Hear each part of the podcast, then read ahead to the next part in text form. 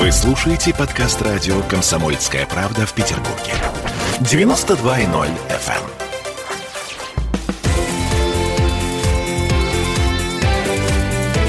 Картина недели.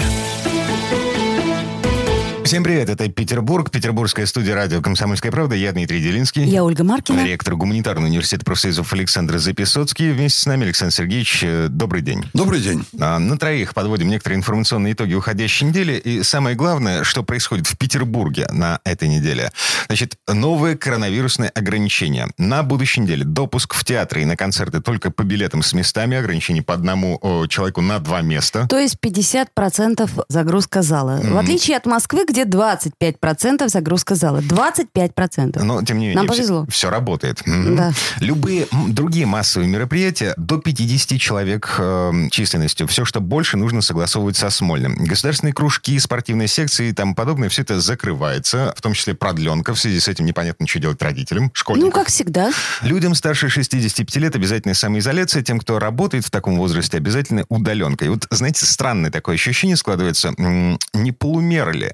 Смотрите, в случае с самоизоляцией пожилых людей прописано, что они могут ходить там по магазинам, выкинуть мусор, выгулить собаку, м, могут сходить в поликлинику на прогулку, но нигде не написано, насколько далеко они могут отходить от дома и кто и как будет это контролировать. Что касается массовых мероприятий, помните, неделю назад м, в Петропавловке прошел праздник Чудо света. Организатор комитет по развитию туризма, э, бюджет 50 миллионов рублей где-то около.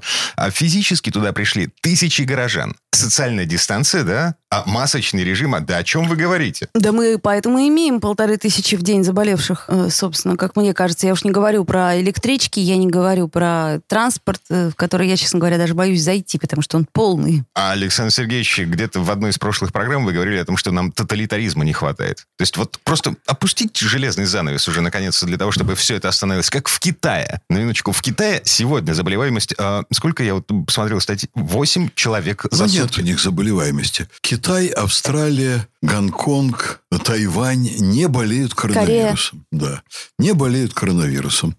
Я, э, понимаете, думаю, что здесь две проблемы. Знаете, как иногда говорят в России, дураки, Дураки и дороги, дороги. да? Вот. У нас проблемы две. Это начальство, это мы с вами. Слушайте, а начальство, Москва, федеральное начальство, правительство спустило распоряжение губернаторам Делайте, что хотите. Не так, без вреда для экономики, без правда? вреда для экономики. Да. То есть ограничения должны Во-во. быть, но без вреда. Ну, То есть половину беременна, Я да? пол- Как половину это? сказал только того, что я хотел сказать в, в этой связи. Значит, с- федеральный центр занимает очень удобную для него позицию. Она заключается в том, что, ну, вот регионы у нас разные, ведите себя по-разному. То есть, как хотите, вот сами принимайте решения в соответствии с той ситуацией, которая есть, и берите на себя ответственность. Это, на самом деле, по-моему, опасная очень политика, потому как э, я в Российской Академии Наук нахожусь в отделении общественных наук. Но вот в этой академии после последней реформы находятся и медики все. И у нас упростились контакты, мы контактируем больше, чем раньше. Вот я звоню э, самым авторитетным для меня лично ученым страны в этой области. Дмитрий, то, что вы затронули, я эту тему обсуждал, конечно, ну, с крупнейшими учеными страны, скажем так. И они говорят, что коронавирус, безусловно, мутирует, что он меняется, и что у нас в стране он гуляет из региона в регион. Вот чем мы, например, отличаемся от Австралии. Австралия сразу же, как это все началось, закрыла границы штатов. Это вообще не самая населенная страна в мире. Там все началось, конечно, как всегда бывает, со столицы, с Мельбурна. И они сразу локализовали, понимаете, штат, в котором находится, м, значит, находится столица. Поэтому вообще уже всем понятно, что в пору вот такой пандемии, очень сложной и до конца непонятной, нужно локализовывать перемещение населения. И чем больше вы ограничите перемещение, тем вам будет легче с этим справиться.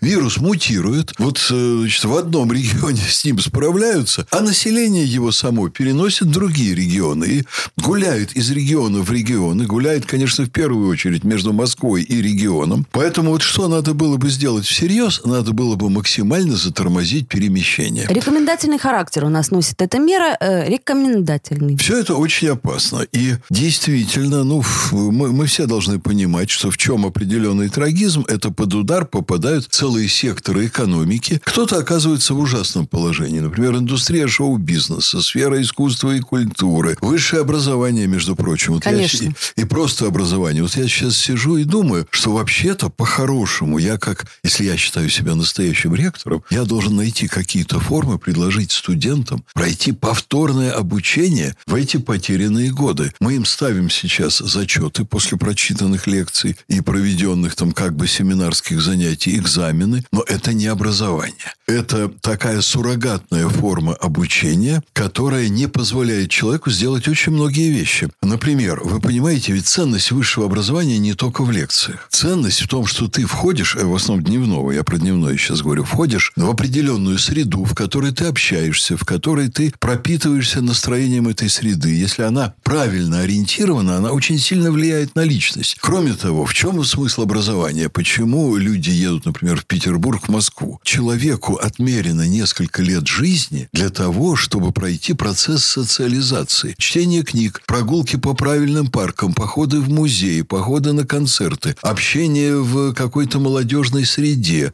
и так далее. И так. Человек должен напитаться культурой. Вот, знаете, Экклезиас сказал, есть время бросать камни, есть время их собирать. Ведь и не, и не, не наоборот.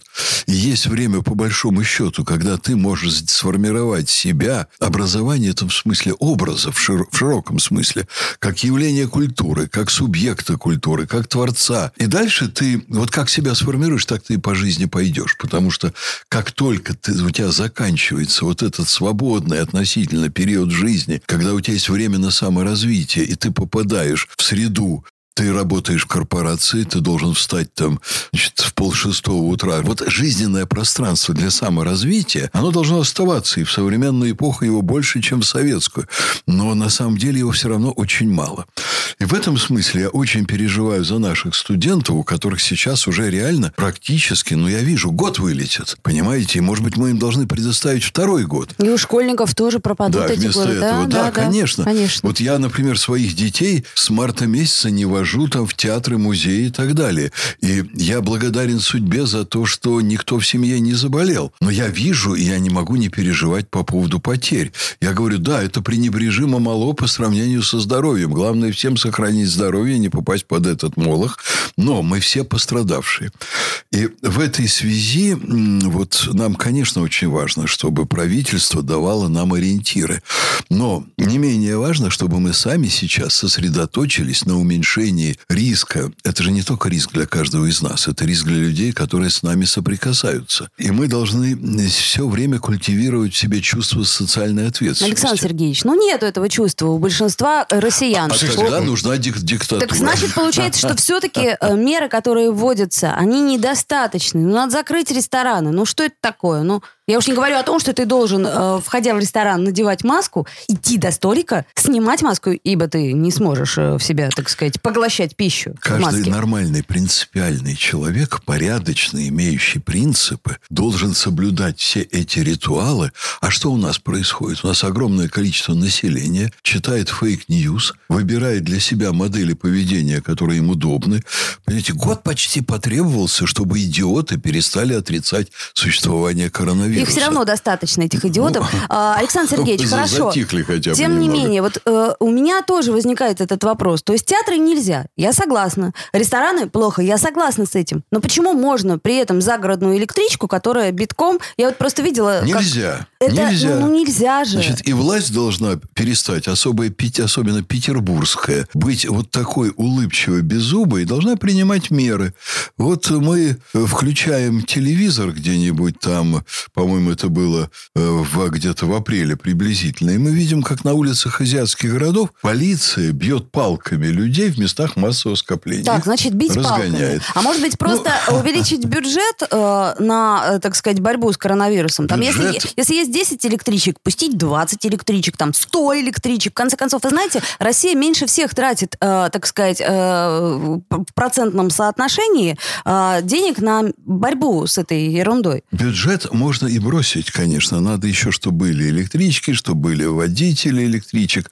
Водители-то пошли все в инструктора фитнес-центров. Вы правы, и в коуче. Значит, тогда остаются палки. В общем, всех метелим палками. Видишь Да, э, общем, человека без маски, берешь палку. Я должен должен сказать, что когда вот я иду в общественном месте и вижу людей, которых туда пропустили, когда они были в маске, они вошли и ее опустили на шею, Мгм. ну, в общем, мне хочется применять меры физического воздействия. Говорят, в Я- метро все так делают. Я себя ограничиваю. Значит, как человек воспитанный, ну, нельзя бить людей вообще. Просто кричите ему Меня вслед. приучили. Идиот! Нет? Ну, это, знаете, голос сейчас сорвешь. Это да.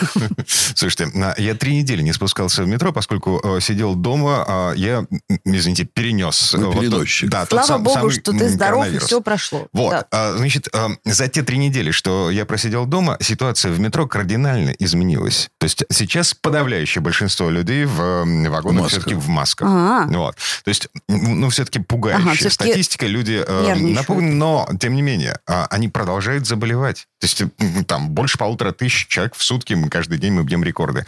В общем, ничего не изменится на самом деле. Мы будем продолжать заболевать. Мы будем получать иммунитет вот таким способом. Кто-то перенесет это легче, кто-то тяжелее. А кто-то умрет. Ам, власти, ну, по большому счету, сделать ничего с этим не могут. Другой вопрос, что Нет, да. вообще-то власти обязаны с этим работать. Вот как власти Китая, например. Короче, палки, палки, всем палки. Вот. Ну, палки, Жесткие может быть, меры. еще в, в России это чуть-чуть рановато, но, конечно, надо ужесточать. Да, Надо, надо ужесточать добиваться меры. порядка. Я тоже считаю, что раз э, мозгов своих нет, надо вставить. Ам, вернемся в эту студию буквально через пару минут. У нас впереди большая геополитика.